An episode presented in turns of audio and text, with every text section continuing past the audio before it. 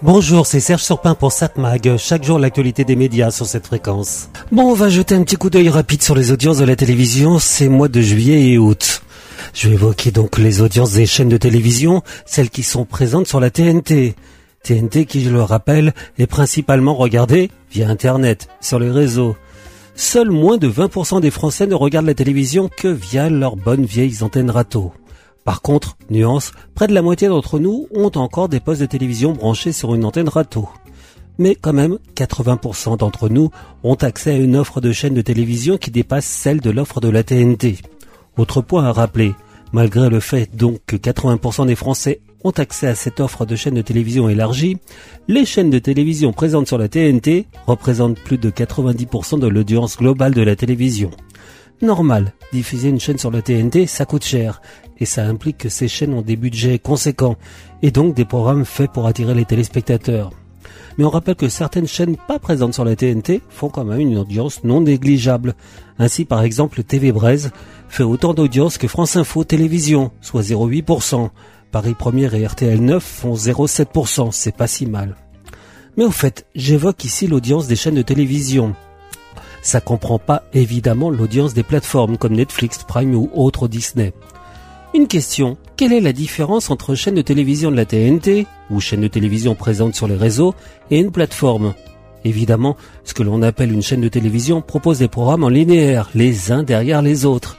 Alors que par définition, sur les plateformes, on va choisir son programme dans une liste.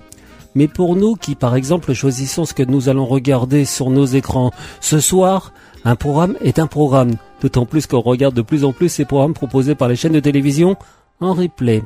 Pire, certains programmes des chaînes de la T N T sont plus regardés en replay qu'en linéaire. Je pense plus particulièrement à certains programmes de télé-réalité, mais pas que. Et là donc, entre replay et plateforme, euh, la différence c'est minime. Pire, les plateformes proposent, vous le savez désormais, des programmes en direct, surtout du sport. Et il y en aura de plus en plus. Donc est-il normal de faire encore une différence entre chaînes de télévision et plateformes ?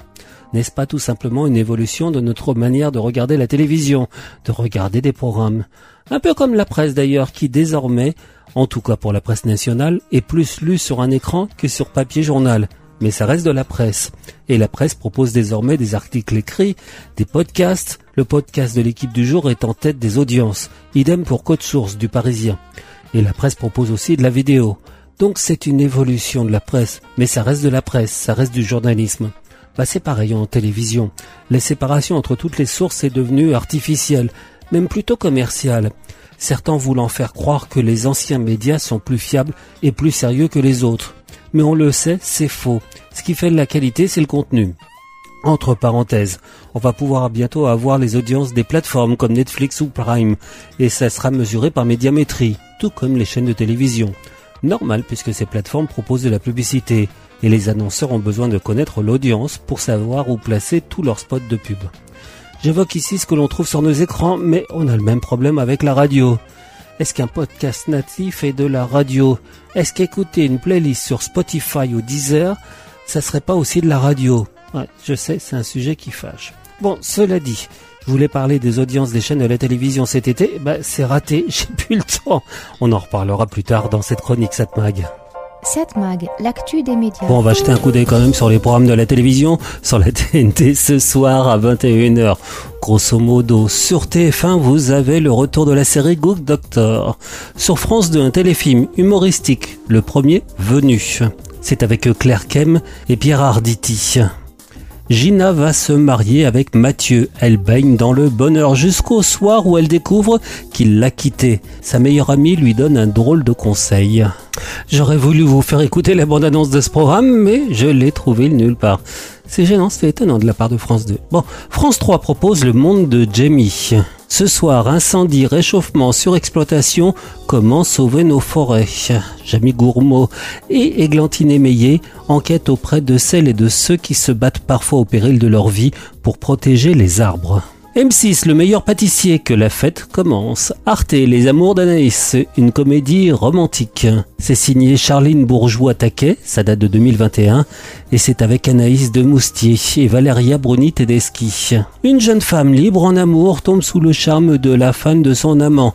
Dès lors, elle cherche à se rapprocher d'elle par tous les moyens. L C B, la chaîne parlementaire, propose un documentaire MeToo chez les médecins. Des femmes osent prendre la parole contre les violeurs en blouse blanche. Des noms sont rendus publics, des procédures judiciaires sont engagées. Donc L C P, la chaîne parlementaire, vingt heures trente et une, MeToo chez les médecins. Mais j'aurais tendance ce soir à vous conseiller de regarder France cinq, qui propose La Grande Librairie, avec un invité exceptionnel, Salman Rushdie. Livre libre. Il y a un an, il était victime d'une tentative de meurtre lors d'une conférence littéraire. Aujourd'hui, il reprend la parole pour ouvrir cette nouvelle saison rencontre exceptionnelle avec Salman Rushdie. Serge Chalandon, Amélie Nothomb, Boris Cyrulnik et la révélation de cette rentrée littéraire, la jeune Alice Renard, seront aussi de la partie, des incontournables, des découvertes, de l'inédit. C'est la rentrée de La Grande Librairie. La Grande Librairie, présentée par Augustin Trapenard en direct, mercredi à vingt et une heures cinq sur France cinq et sur la plateforme France point T V. Satmag, l'actu des médias.